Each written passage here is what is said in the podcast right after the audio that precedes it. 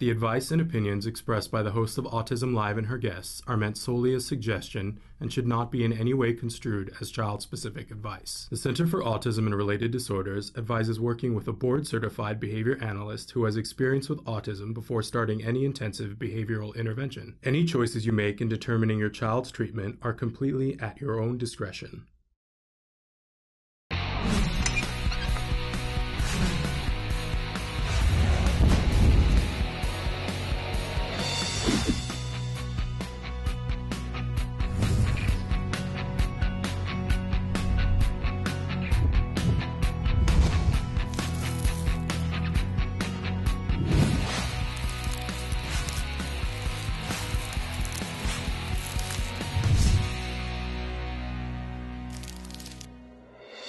Start whenever you want, and I will roll the captions and stuff as you go.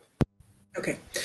Good morning, and welcome to Autism Live. I'm Shannon Penrod, and we are very excited about today's very special show. There's a couple of things that I want you to know as we start. This episode of Autism Live has been pre-recorded.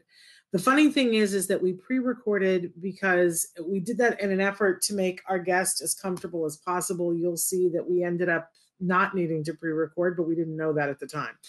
Um, we're not even going to do jargon of the day today because this interview, I just want to, I want you to see it in its entirety. Uh, we ended up making absolutely no edits. Before we get started, though, we want you to know the show is still interactive. Uh, I, you know, I think that our guests are going to be watching it live and we'll be able to answer questions as you guys pose them in the chats where you are. And I'm certainly going to be watching and um, I can't wait to hear what you guys think of this interview. So right now, this show is airing live for the first time on YouTube, Facebook, and Twitter, in addition to all these other places that uh, Traven has been showing you on the screen. And it will later podcast everywhere you get your, any place that you download your podcast. We are a free download. So I think that um, this is certainly one of the most interviews that we've ever done in ten years of programming here on Autism Live.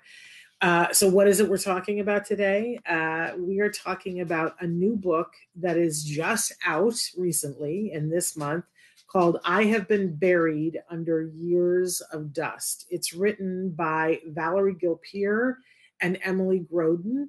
They are a mother-daughter team, and it is a book that everybody should read. This is, uh, I'm sure, something that uh, is going to be highly talked about. Emily is uh, on the spectrum, identifies herself as being on the spectrum, and she is now twenty-nine years old, but for most of her life, Emily was not able to communicate anything other than her most basic needs. And then just in the last few years, Emily had, I think, what a lot of parents long for, a massive breakthrough.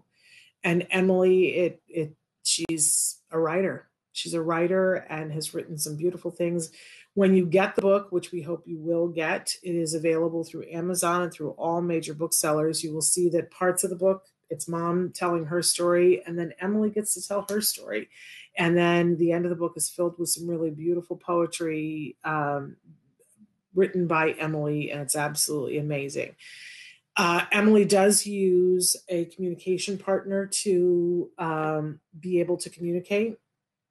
And uh, it's facilitated communication, which is considered in some circles very controversial. If you watch the show regularly, you know that Temple Grandin, even before this book came out in December, uh, said that she uh, totally believes that this is Emily communicating and that it's nobody else's thoughts. And you're going to see it here in just a minute. We are able to show you uh, that we did record the interview because we thought it was there was going to be such a time span. Ultimately, we decided that it's the speed at which Emily communicates and that we think you'll find it luscious. I couldn't bear the thought of editing out uh, as she was formulating her thoughts. It's too exciting to watch. So in any case, uh, I want you to watch. I want you to ask questions. I want you to, I think this is life-changing stuff here. So uh, here we are. Uh, here is our interview with Valerie, with Emily, and with Emily's uh, communication partner. Take a look. Excited this morning to be bringing this very special interview. We have with us several different people. We have Valerie Gilpeer uh, and her daughter, Emily Grodin. They're both with us. They are the authors of a new and fabulous book that is out this month that you're all going to want to get your hands on. We're going to ask Valerie, because uh, I've messed up the title of this many times. Valerie, what is the title of the book? The title of the book is I Have Been Buried Under Years of Dust. And this is what it looks like. Wonderful. And it's, you know, an amazing book. Back in December, Temple Grandin, before the book was ever out, endorsed the book on this show. So that's a pretty amazing thing. We also want to say that uh, also with Emily is Stephanie Lewis, who is a communication partner for Emily, uh, which is part of what this entire book is about. Uh, that I'm so grateful for this book, Valerie. I have to do a bunch of disclosures first. First of all, I have to say that I have met Valerie and Emily before. Valerie and I are part of a, a, a mom's group together at the Ed Asner Family Center. So I've had the pleasure of meeting her on a couple of different occasions. Um, and I also have to give the disclaimer that the uh, parent company for Autism Live is the Center for Autism and Related Disorders C A R D, which is talked about frequently in the book. Because C A R D was a place, uh, Valerie, that uh, Emily was treated for a while and ultimately was not. Is all of that true? Absolutely. Yes. There we go. So I do have to give those disclaimers, uh, lest lest people think that I'm not telling them the whole truth and nothing but the truth. Correct. Um, but thrilled, thrilled, thrilled to be here on all of those counts. I, I think that just makes it that much more special to be with both of you. And, and in a nutshell, what is what is the book about, Valerie? The book is about our journey, really. It's a journey from the time that Emily was first diagnosed to the time of her breakthrough as a remarkable communicator via the written word. And, you know, the background story and the struggles that we had are just really are sort of the hanger on which we place Emily's story in terms of what she's able to do. I mean, it's the vehicle to, to really showcase her because It, because her work deserves to be showcased. Um, she was essentially uh, nonverbal. She is still nonverbal, or limited, what they call minimally speaking, for most of her life, uh, all of her life. And uh, and then at twenty-five years of age, we had this extraordinary breakthrough, uh, which, um, as far as I'm concerned, couldn't have come at a better time. We were struggling hugely, um, as the book details, with all kinds of issues and potential issues, um, a lot of which, you know, have later emerged uh, as issues for the nonverbal uh, community. I mean, I think the example of what happened to the young man at Costco is a pretty good example here in California, uh, which many people know about, is a pretty good example of that. And, you know, there were a lot of fears involved, you know, about her inability to communicate. And as she got older and bigger and stronger, it would, got worse and worse. And um, it was a big issue. So that's really what it is. And then, when, of course, when she started to communicate via typing, what came out was extraordinary. And what we began to learn about her and about her background and about what she understood about her life up to that point and what she had absor- absorbed her entire life just came in just, you know, floods, torrents of information. And um, it was remarkable. I mean, it really was, you know, one of her doctors claimed, you know, claimed it was a miracle. And honestly, it was. So I think that, you know, we wanted to showcase her work. But I also think that, and I I think that I really also wanted people to know that they shouldn't give up with their kids. I mean, there's not a point at which you say we're done. Um, uh, at least in my world, there's not a place where you say you're done. You know, you keep going because if you can, if you have the stamina, and I understand it's it's very hard. I mean, it, it was hard for us, um, and it's hard for everyone, and it's harder for different people. Some people have more of it in them to keep going than other people do, and. But, you know, for me, you know, I saw this light in Emily when she was so young, um, when she was six months old. I mean, the story, you know, about what happened, you know, with the with a car seat in Milwaukee. I mean, that was sort of the beginning of it for me. And, it, and I never let go of who that child was and always felt there was so much more in her and um, and kept going. So I really think that it's a story on a many on many levels. I think it's a story of hope and of, of hope, you know, as the title suggests. I think it's a story of perseverance. Um, certainly, Emily persevered. You know, Emily kept at it. Emily was willingly went to all the therapies that we subjected her to, uh, even though many of them didn't work. But yet she did not have the ability to tell us, this is not what I like. This is not what I'm enjoying. I'm not going anywhere with this. Um, and also, I think it's a real manual in many respects for people who work with individuals or treat individuals with autism about what they need to be looking for, you know, and that they should consider alternatives, and that they should consider that behind that person who may not be able to be so verbally articulate, there's a lot going on. Absolutely. And just like in the book, there are part, parts of the book where you tell your side of the story, Valerie, and then we get to hear from Emily to hear her side of the story. So we're going to switch over to talking to Emily now and hear okay. a little bit from her. And Emily, but you can stay there, uh, Valerie. It's we, we can all be on the screen together. But Valerie, uh, um, Emily, I, I'm so excited to be talking to you because you're quite an accomplished writer. Uh, you write really beautifully, and I think that I'm I'm so excited that people are going to be able to read what you have to say in in the book. There are times in the book where uh, it shares your poetry, and then there's other times when you just tell your story. And I'm wondering, which do you prefer to write? Do you prefer to write poetry, or do you prefer to write about your life and who you are? Question. It's a big question. It's a good question. Whenever you're ready, my dear. I think it's what I am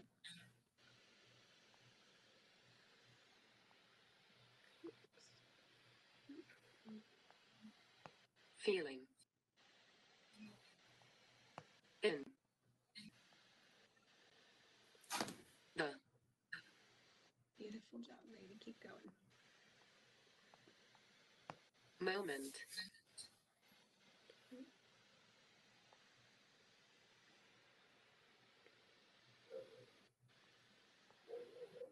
Lately, I am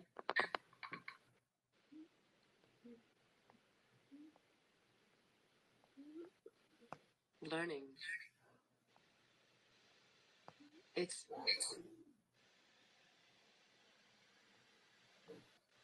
best to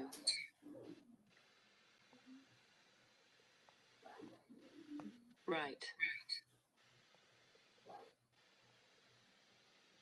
What is in? And it will read the whole sentence for you. I think it's what I am feeling in the moment. Lately, I am learning it's best to write what is in mind. Ooh, let me know if you need me to repeat any of that, you guys. Beautiful. Absolutely beautiful. But for our viewers at home, because they want to understand what's happening, and we're seeing Emily doing something, but we can't see quite what she's doing. And we see you holding on to her sweater. Um, Stephanie, can, can, can we either see, or can you describe what's there in front of you? Oh, and what? Sure. And yeah, what em- let me, let me move the camera so that you guys can see like her iPad and everything. Yeah. So that's what she was typing on. And and what what are you, that's that was spectacular, Emily. That, that was awesome. Uh, but when you uh, when you're holding on to her sweater, what is what are you doing there, uh, so Stephanie? I'm just holding, so you'll see I'm holding just on right here to her. Um, and it used to be that that was kind of a cue to let her know, like, hey, it's your turn in the conversation. But now at this point, I wait for her to initiate before I go to give her the support. Cool. Well, uh, Emily, I, I just loved what you said. And, and my next question for you, uh, having, you know, seen this in the book, is I'd like to know if there was any place in the world that you could go, where would you like to go?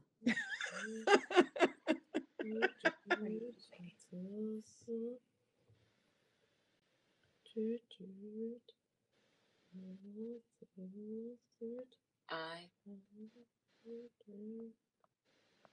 think I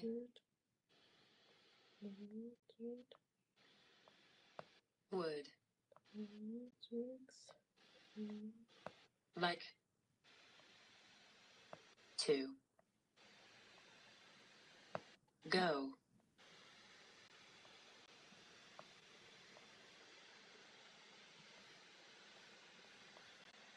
somewhere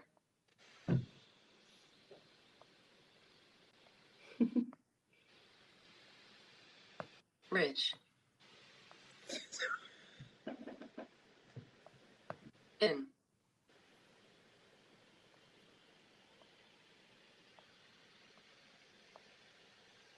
in history, like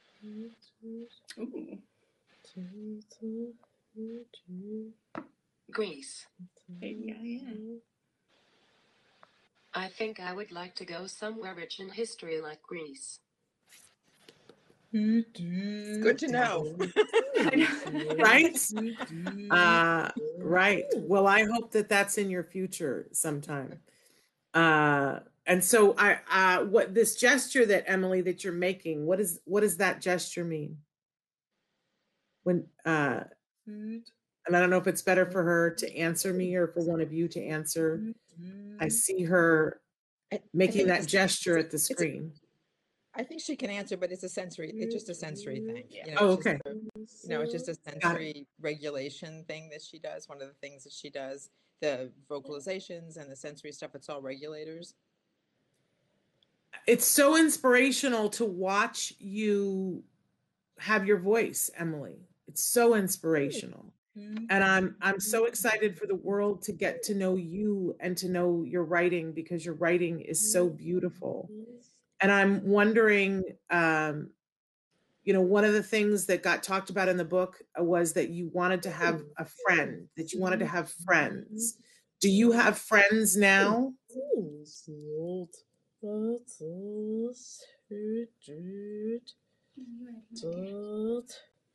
I do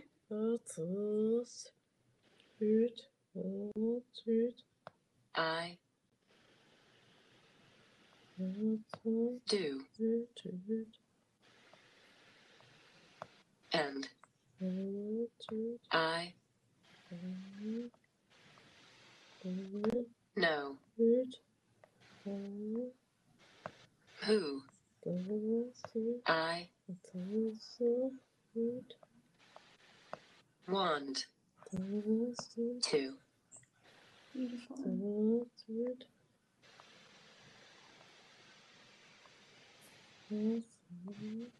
Surround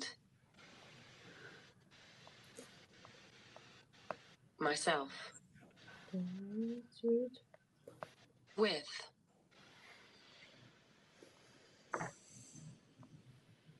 I do and I know who I want to surround myself with too.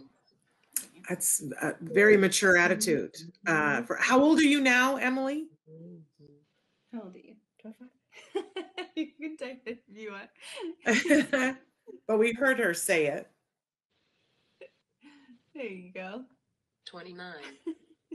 You're a very accomplished woman for twenty-nine. Uh, that's incredible. So, uh, Emily, I know you have a lot of things that you got to do today, and I don't know how long we want to keep you, but I would love to know, for people who have children who do not yet communicate in the way that you do, do you have any advice for parents? What would you like parents who have small kids who are not vocally communicating, what would you like for them to know? Just don't.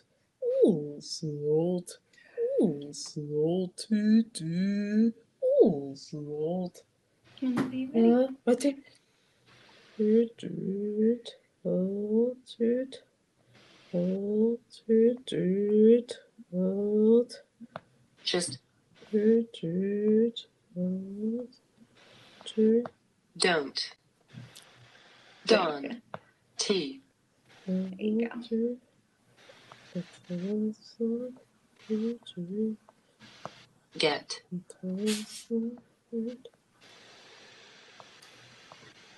Stuck.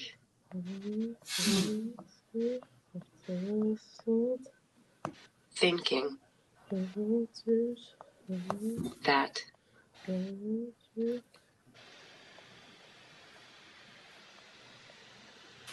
speech is the big goal you find what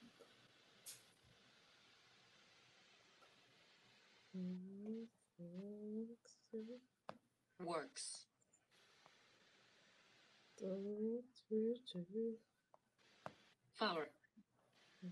power. Just don't get stuck thinking that speech is the big goal. You find what works for you. Spectacular. Ooh, amen nice. To that. and and of everything, you you guys did a lot. You did a lot. Your mom and dad did a lot. Emily, what helped you the most? Most. Solitude. I think honestly.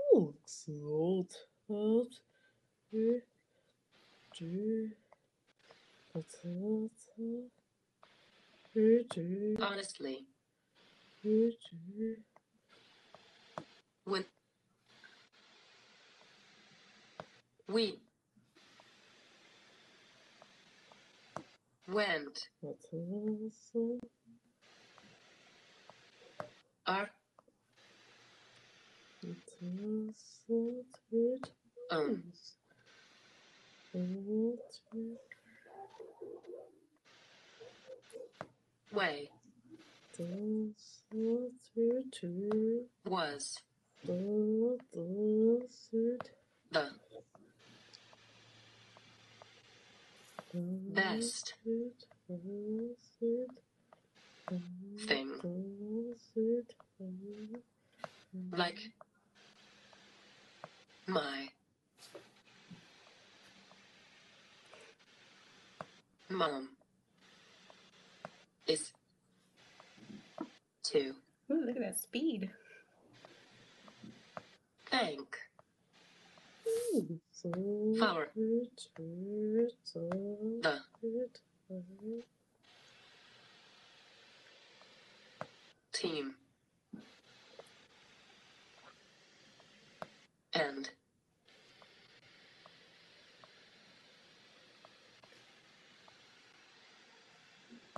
community. They make me yeah. able to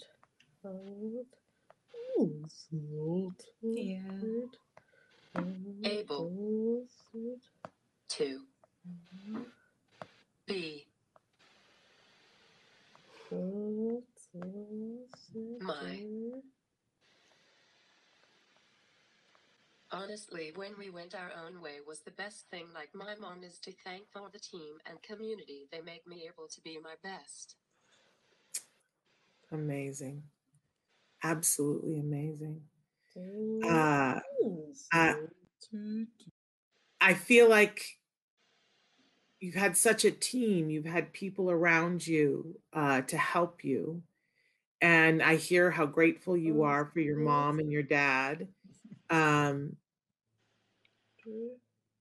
right now in your life, Emily, um, is what helps you right now? Because are uh, what I'm asking eighteen questions all at once. Let me stop. There's just so much. It's like, first yeah, of all, I'm sitting here and I'm crying, Emily, because yeah, well, so am I. It, it, it's she's, so exciting. Having lots of questions coming at her. yeah. yeah, it's so exciting. And it's like, I just, I just want to know everything, right? And I'm sure that's what, that's what your life is like, Valerie, that you like, you know, just want to know absolutely everything, which is why the book is so brilliant, because a lot of the things that our viewers are thinking, I just want to know this and I want to know this, Shannon, why are you not asking this? a lot of those questions will be answered in the book, and I don't want to spoil reading the book for those people.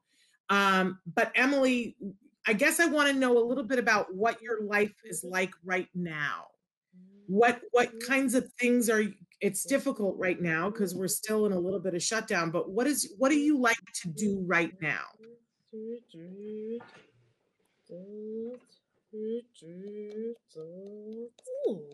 minute, you're doing a great job. Yes. Whenever you're ready.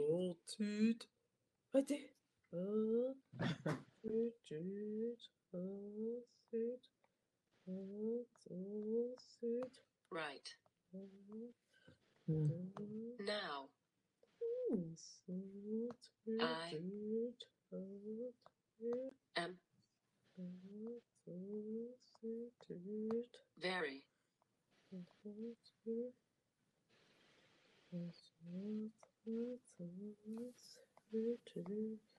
dedicated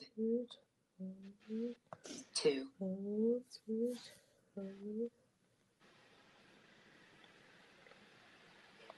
go, lady. School. I am the sniffles. Taking a do, do, do, do, do, do, do, do, do, do, journalism. Do, do, do, do, do. Class. Do, do, I do, do, love. Do, do, do, and do,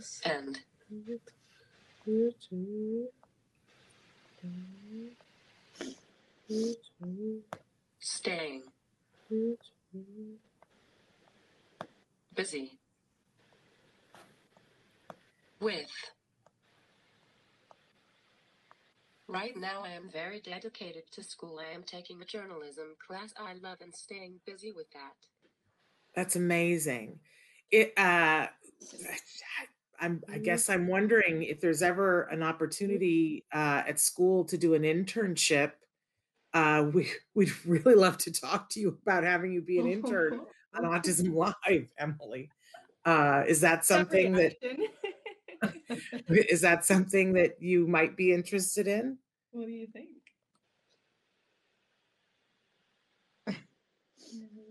It's okay to say no. Emmy, do you need a Kleenex? she she looks a little overwhelmed. She's like, oh my yeah. God. She's saying well, red. I don't want to put you on the spot here. We can talk about that another time. There goes. That was a really uh, cute okay. reaction she just got to think about it sometimes.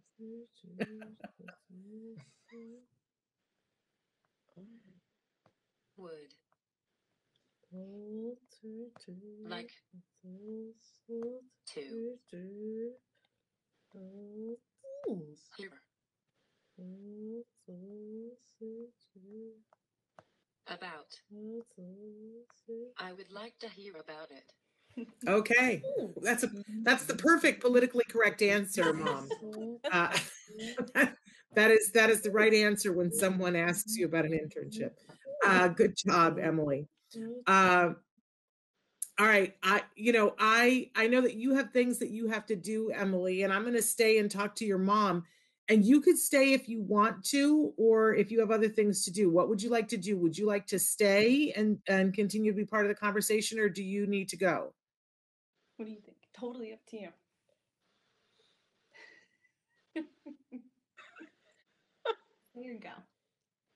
What do you think? She's weighing her options. Yeah. What do you think?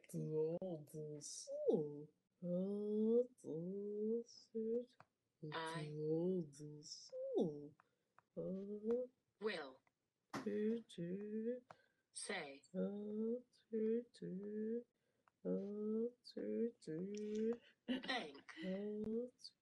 you. Thank you. Much. Hmm. For the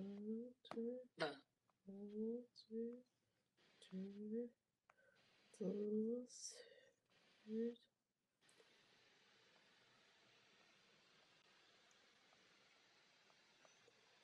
Opportunity. Yes, I will yes. say thank you so much for the opportunity. Thank you so much. Uh, thank you so much. Uh, so she's going to stay, correct?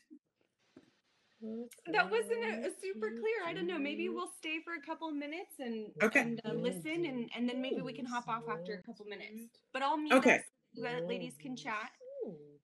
I, I, I, I sort of love, we're hearing a little bit of uh, Emily's vocalization, and it's, it's such a beautiful, soothing cadence sound. I, you know, I love what I'm hearing. Uh, is this uh, sort of, Valerie, is this sort of par for the course? This is, this is what it's this like being with Emily. This is our background noise. It's kind of beautiful. Yeah. Well, yeah, one of her doctors once said that it had a real, it had a real sing-song kind of beat to it. She's a musician, and she said, you know, I could almost play a tune to it.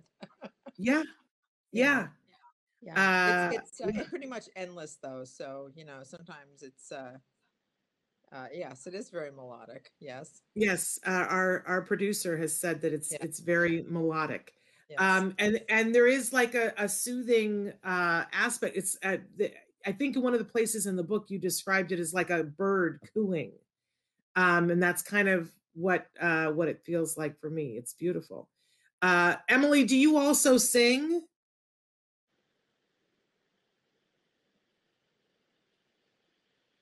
Sorry, guys, I had I had just asked her a question.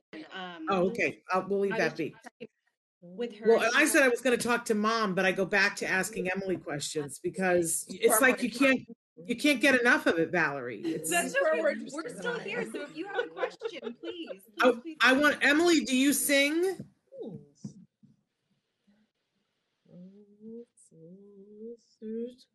I think I. Surprised.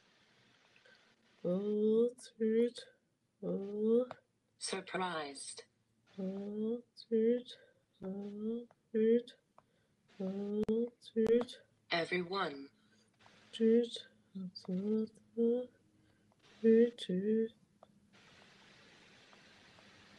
Recently. When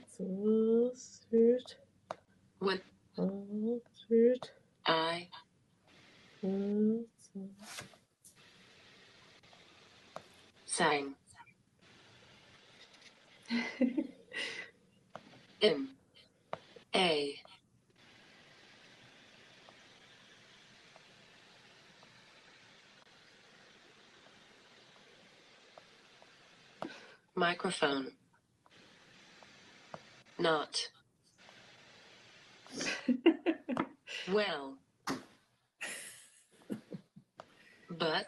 I think I surprised everyone. There you go. You hit the that one, yeah. But I did. I think I surprised everyone recently when I sang in a microphone. Not well, but I did it. That's amazing. That no. is amazing. How exciting. Uh, okay, so uh, I'm going to go back to talking to your mom for a second here. We need people to understand that this is relatively new in her life, that across her twenty-nine years, this was something that wasn't happening for the vast majority of those years, Valerie. And that part of the reason why this book is so important and that people need to hear this story is that, uh, you know, when she was... This this only started happening when she was twenty-five, correct? Just prior, two months prior to her twenty-fifth birthday, yes. Okay. And in all the twenty-four years before, your ability to communicate her with her was greatly diminished. So is that an appropriate term? Yeah. I mean, we, we developed our own ways of communicating and understanding, but certainly not, you know, for the necessities, you know, for daily living, um, for wants and needs, but...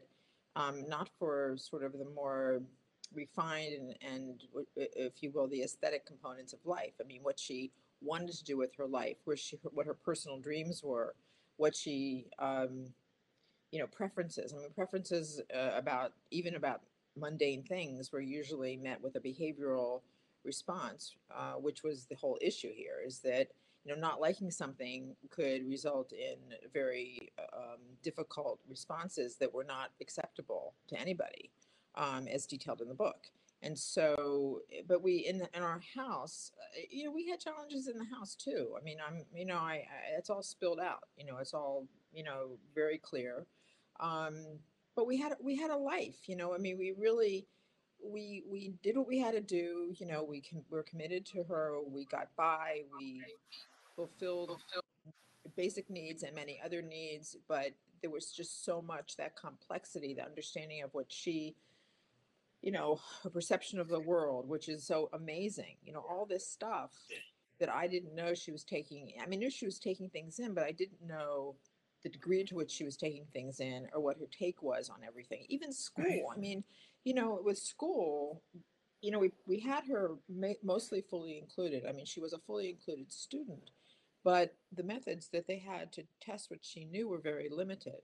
So, um, it got better, and actually, interestingly, it got better in high school, but in elementary school, you know, they were using sort of alternative forms, yes, no, short things, and never subjecting her to any standardized tests. And then when she goes over and she takes a test for entrance at Santa Monica College, she just like nails it.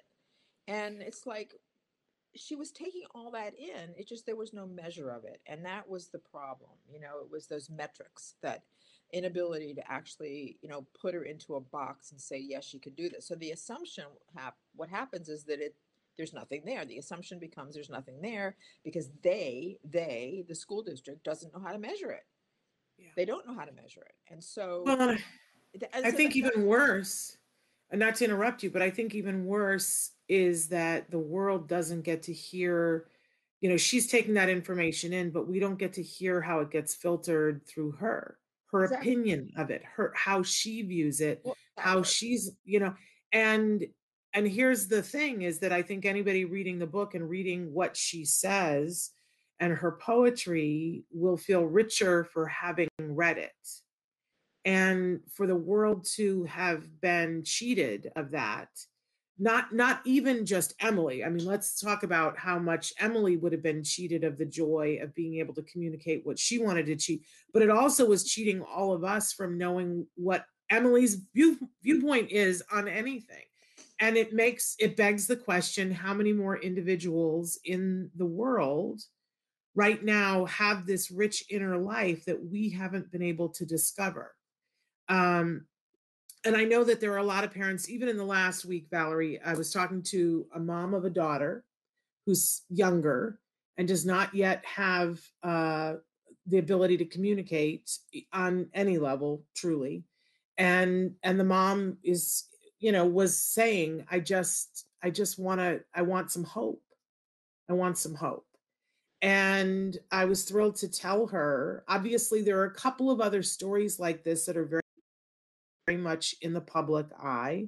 People that later on was revealed that there were, that they had a method of communicating and that there was a full, rich opinion and life and inner life that was going on that was quite brilliant.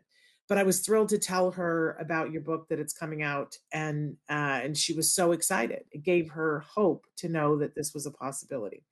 Um, so I appreciate that you guys are telling your story. You even talk about in the book being a little bit concerned about being out there, that when this happened, and, and, I, and I don't want to give away big things in the book because I want people to, to get it. And, and we should say it's available on Amazon and all major booksellers. Um, at the time that we're doing this interview, uh, it's, it's about to be available. By, by the time you guys see this, it's available now. You should get it. Um, As I said, Temple Grandin endorsed it and talked about how clear it is that this truly is Emily communicating. And she was saying there's a lot of criticism out there saying that sometimes these books aren't actually written by, and these things that people say are written by individuals on the spectrum aren't. But Temple said she was convinced, and we've just seen it. If there's anybody who, who, who can't see that that's Emily communicating, I don't know what to do for them. But for you, you were poised in this place. You have this beautiful gift. You find out at, at almost twenty-five years old that your daughter has can communicate in this way. But I, I imagine that it was a little bit of a decision to side to go public with this, because you know it's going to create a firestorm of people having opinions about this. What made you push through that, Valerie, and decide we've got to tell the story? Well, because it people the haters are going to hate. You know, there's going to be people that take their position no matter what. Um, and that should not silence a beautiful voice. You know, it just shouldn't. And this story is an important one for many, many people. And I thought it needed to be told. And I thought, thought Emily is such a great representation because, you know, she really does defy the allegations, the, cha the challenges people have to F C that it's not legitimate. I mean, you saw it. This is such a perfect example.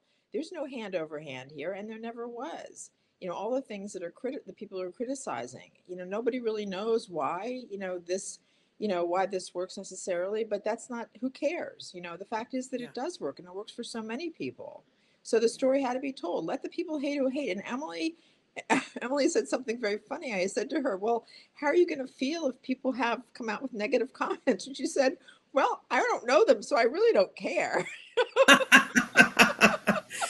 And isn't that the way to look at it? Yeah, it's like hate, you know, because I think that for every person that hates, there's going to be ten people that are going to go, oh, my God, this is amazing. And we're so glad to know about this. And yes, if this can help my child or help me with another child, or maybe even convince Asha that they should not have the position that they have, then great. Then we've done our work. I just think there's so much here. I mean, I, I in my opinion, this book, like I said at the beginning of the of this um, of our discussion, is that I think there's something there for everybody, from, you know, therapists to educators to to um, physicians to the general public. And in fact, you know, she's this has really been very applauded by people who work with Emily, because people, there were behaviorists in school who work with Emily who know, now know what she's doing, and they're just beyond thrilled. And, you know, this really does run counter to what, you know, B C B A even, you know, behaviorists don't really, you know, accept this as a methodology. In fact, when we were trying to engage some uh, behaviorists at an agency that was providing some social interaction uh, opportunities for her, they said, we can't do this because our license will be suspended or, or taken away um, if we uh, work with Emily doing any kind of facilitated communication. So, so, so lose that it. Makes me a little crazy. Uh, so that makes it. me a little I mean, crazy. Like, I, I mean, yeah. Let's serve the person, not ourselves, you know. I mean, this is the whole yeah. thing. I mean, you know, there's just so many people out there that need that need to communicate, okay. and they should be communicating, and communication is the key. I mean, I love, I love the for the the dedication that Emily wrote. You know, it's such a beautiful dedication yeah. that I hope everybody will look at, because, you know, it's it truly is that we need to get people talking. We need to get people communicating. I mean, this has changed her world.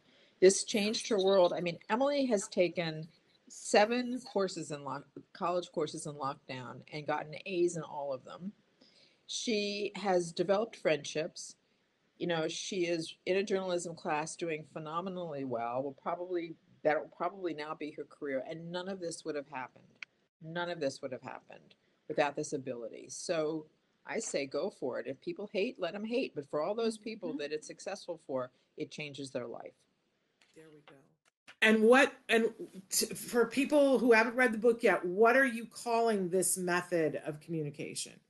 For her, it's, well, it's, it's a, you know, it's a form of augmentative A A C, augmentative alternative communication, but it's, this is facilitated communication. She has a facilitator. I mean, there's a whole lot of other methods that are used out there. People use um, letter boards where somebody scribes for them. So they type on a letter board, and then, but this is everything Emily has ever written is maintained in written form, which is my, to me, a really preferred method than having somebody scribe, because they don't have a record of what she, she wrote. So we, you know, that that's a big difference, I think, but there's also other methods too.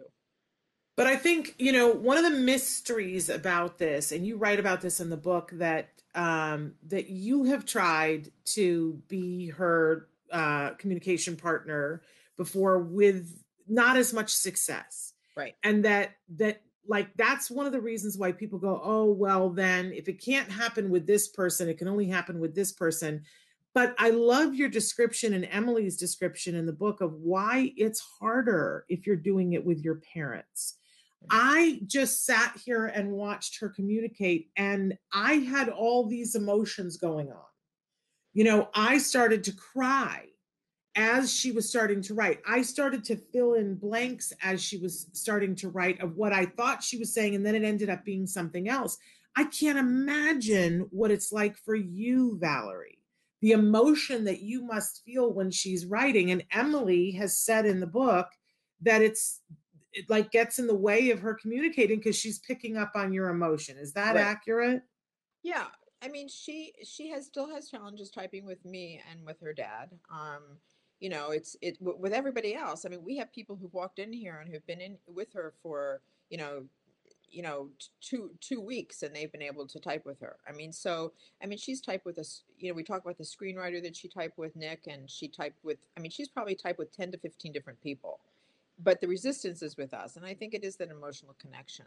And typically what happens is that I see her work after she's typed it. I mean, these incredible poems that just, you know, roll off her fingers, and the work that she does. And I mean, she, you know, the, the essay she writes, I mean, she just wrote a beautiful piece on climate change for her journalism class, a, a research, the research paper.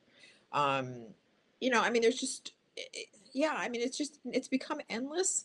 I mean, initially it was like, what was going on? We were like, you know, so flabbergasted it was what was happening at the beginning. Now we're kind of we're kind of like still impressed, but it's kind of like, okay, what's she gonna what's she gonna write today? But yeah, I think, hey, Emily, you guys, I think if it's okay with you ladies, I think we're gonna hop off. Is that cool? Sure. That's so cool, Emily. Oh, thank okay. you so much. It was lovely to get to sit and continue to watch you guys work. Please consider the internship. Please, thank you. We'll talk. All right, ladies. Our people will call your people. Bye, Emily. Thank you so much. Bye-bye. Uh, what a lovely young woman she is, Valerie. Thank you. Thank you. What a lovely young woman she is. Uh, okay, so uh, I'll be honest with you. When we uh, we we said that we wanted to pre-tape this because we weren't one hundred percent sure about how how it was going to go and how much time it was going to yes. take. And we, you know, the idea was that we would, you know, we thought, because we've had folks on before who use A A C devices, and we thought we would need to edit down because it takes more time. I don't want to edit anything out of this because I love seeing the time that it takes. It, what it reminded me is that we all need to slow down a little bit. I don't know what it's like for you guys when she, I would think that, I would think it's so worth it that it's, but that you're willing to slow down, but is it hard sometimes? Is it like, do you sometimes get impatient and want to know the whole thought right now? Well, well, let me say this. I think the interesting thing about Emily, which I think really speaks to this incredible intelligence that she has, is that if you noticed, she was processing the question before yes. she responded. Yes. How many of us, how many of us do not process the question before we speak verbally? And and I think that's, you know, when Emily responds, she's giving you a really good answer. You know, she's thought about it. I think her brain is going pretty quickly because she has to take the information in, think about what she's going to say about it, and then and then output it. The the process, the slow processes might be the typing because she's doing it with like one yeah. finger, but her brain is actually thinking, I think, relatively quickly. And I do love the fact that she thinks about something before she answers, because most of us do not. Yeah. Oh, please. Guilty and, as charged. Yeah.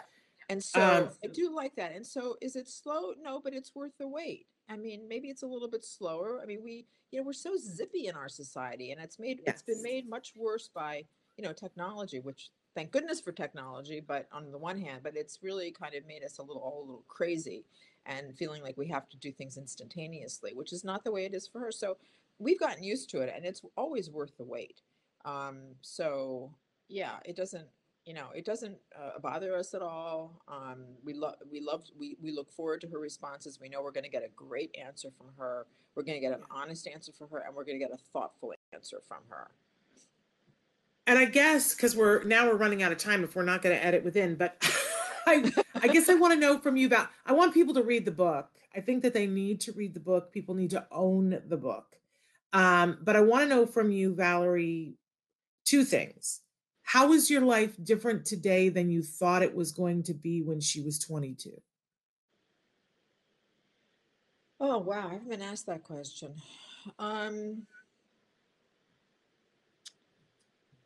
I don't know. I don't, I think that in many respects, um, my personal, I mean, my life in terms of my personal situation um, with her and with my husband, I, I don't know that it's changed that much in terms of the physical aspects of it. You know, I mean, you know, at twenty-two, she was living someplace else. I mean, she was living elsewhere. Uh, and because of what's detailed in the book, she had to come home.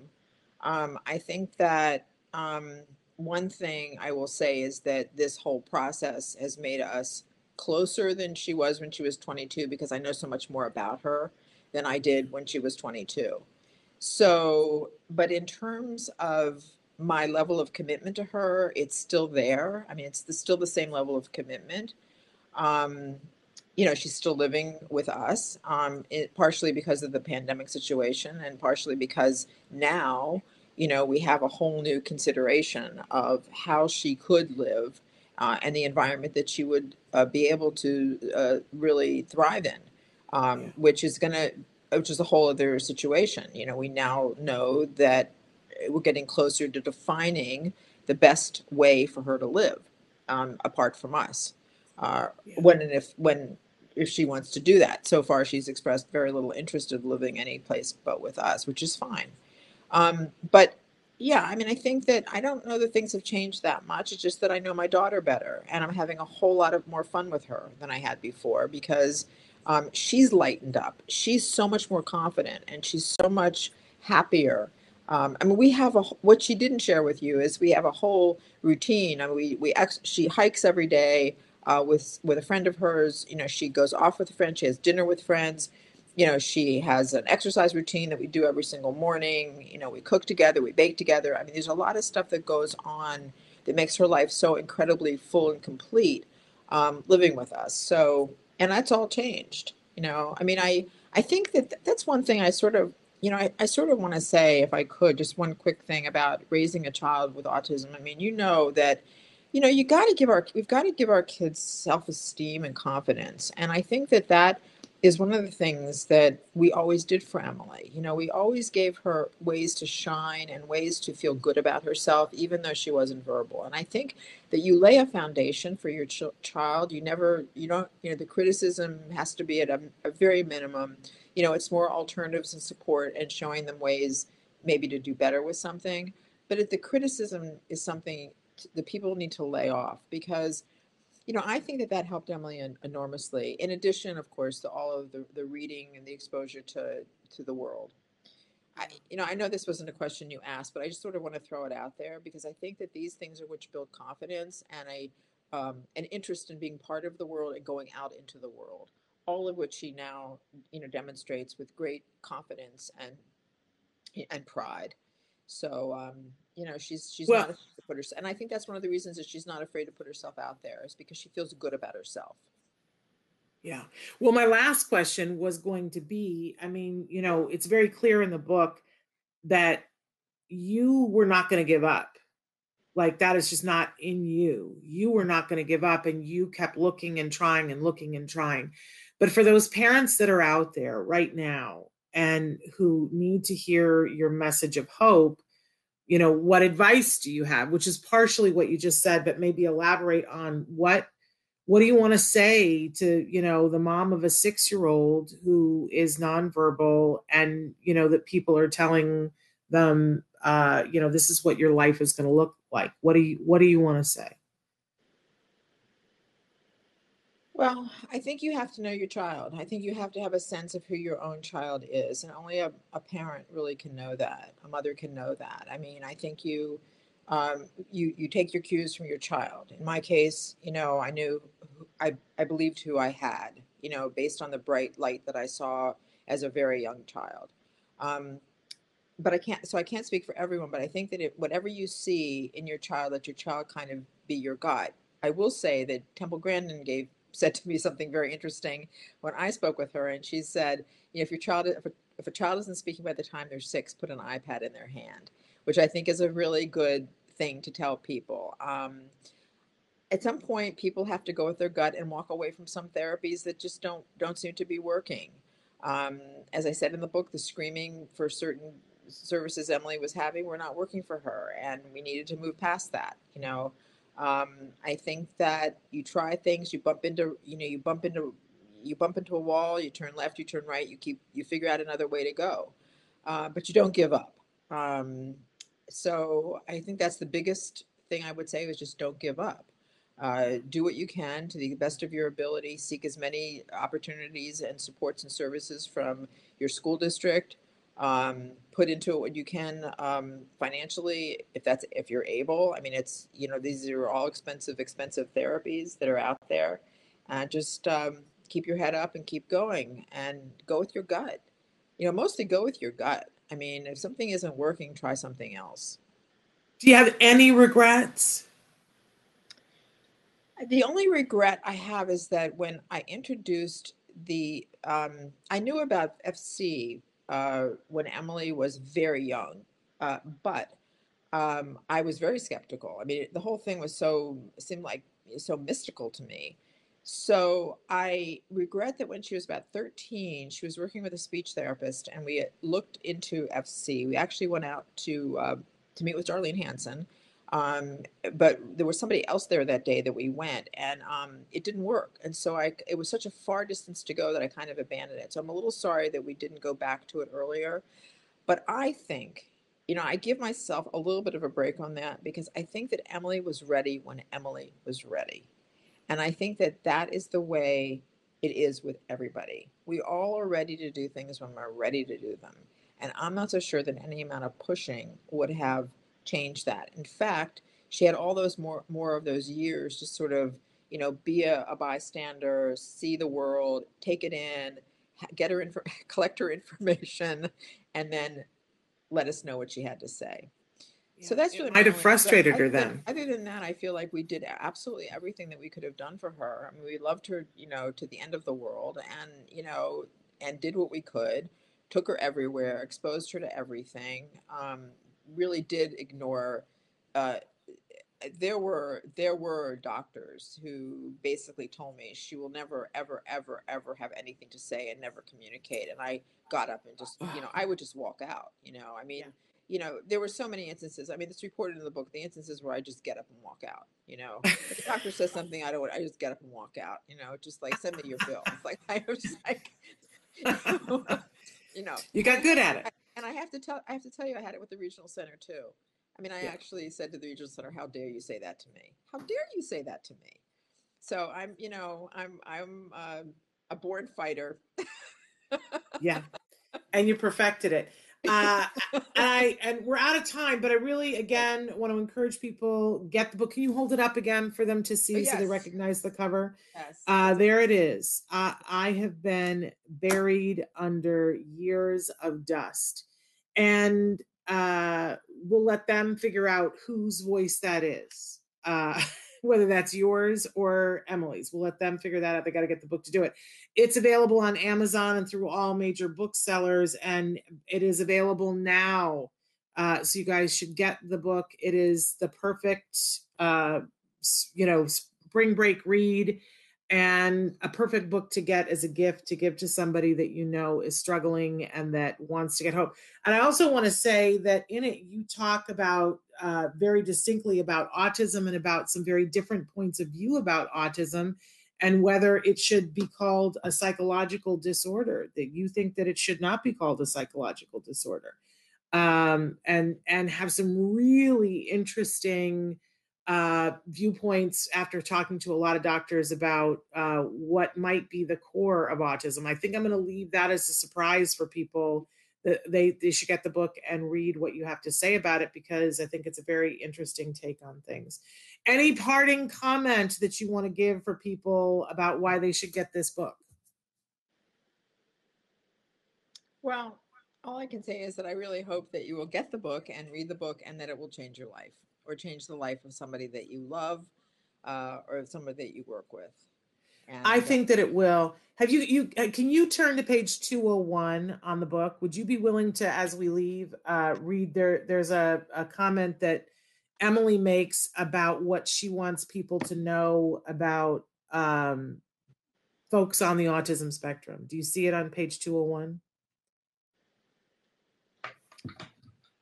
Something, something I need you to hear is this. Yes. I am autistic, not brain dead. Please never again underestimate people like me. We make noises and do peculiar things with our bodies. That is undeniable. However, our greatest affliction is that the world sees us as incapable of anything else. Make me proud to be part of this world by helping me eradicate the misconceptions. Please know that I am thankful for each one of you and that you have taken the time to hear my words. So what's so interesting, what's about, interesting this, about this, if I may, may is that, yeah. is that, is that Emily, Emily, these were some of the first words that Emily ever wrote. Um, these words were written and then posted um, on uh, Facebook right before Thanksgiving of twenty sixteen. And she had only been typing since, um, since August sixth. So these were really early words.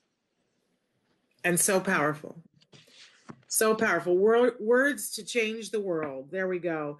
Valerie, thank you for your bravery in telling this story. Thank you for being such an amazing mom. And thank you for sharing Emily with us. Please give her our love. And thank you for being here with us today. Thank you, Shannon. I really appreciate this opportunity.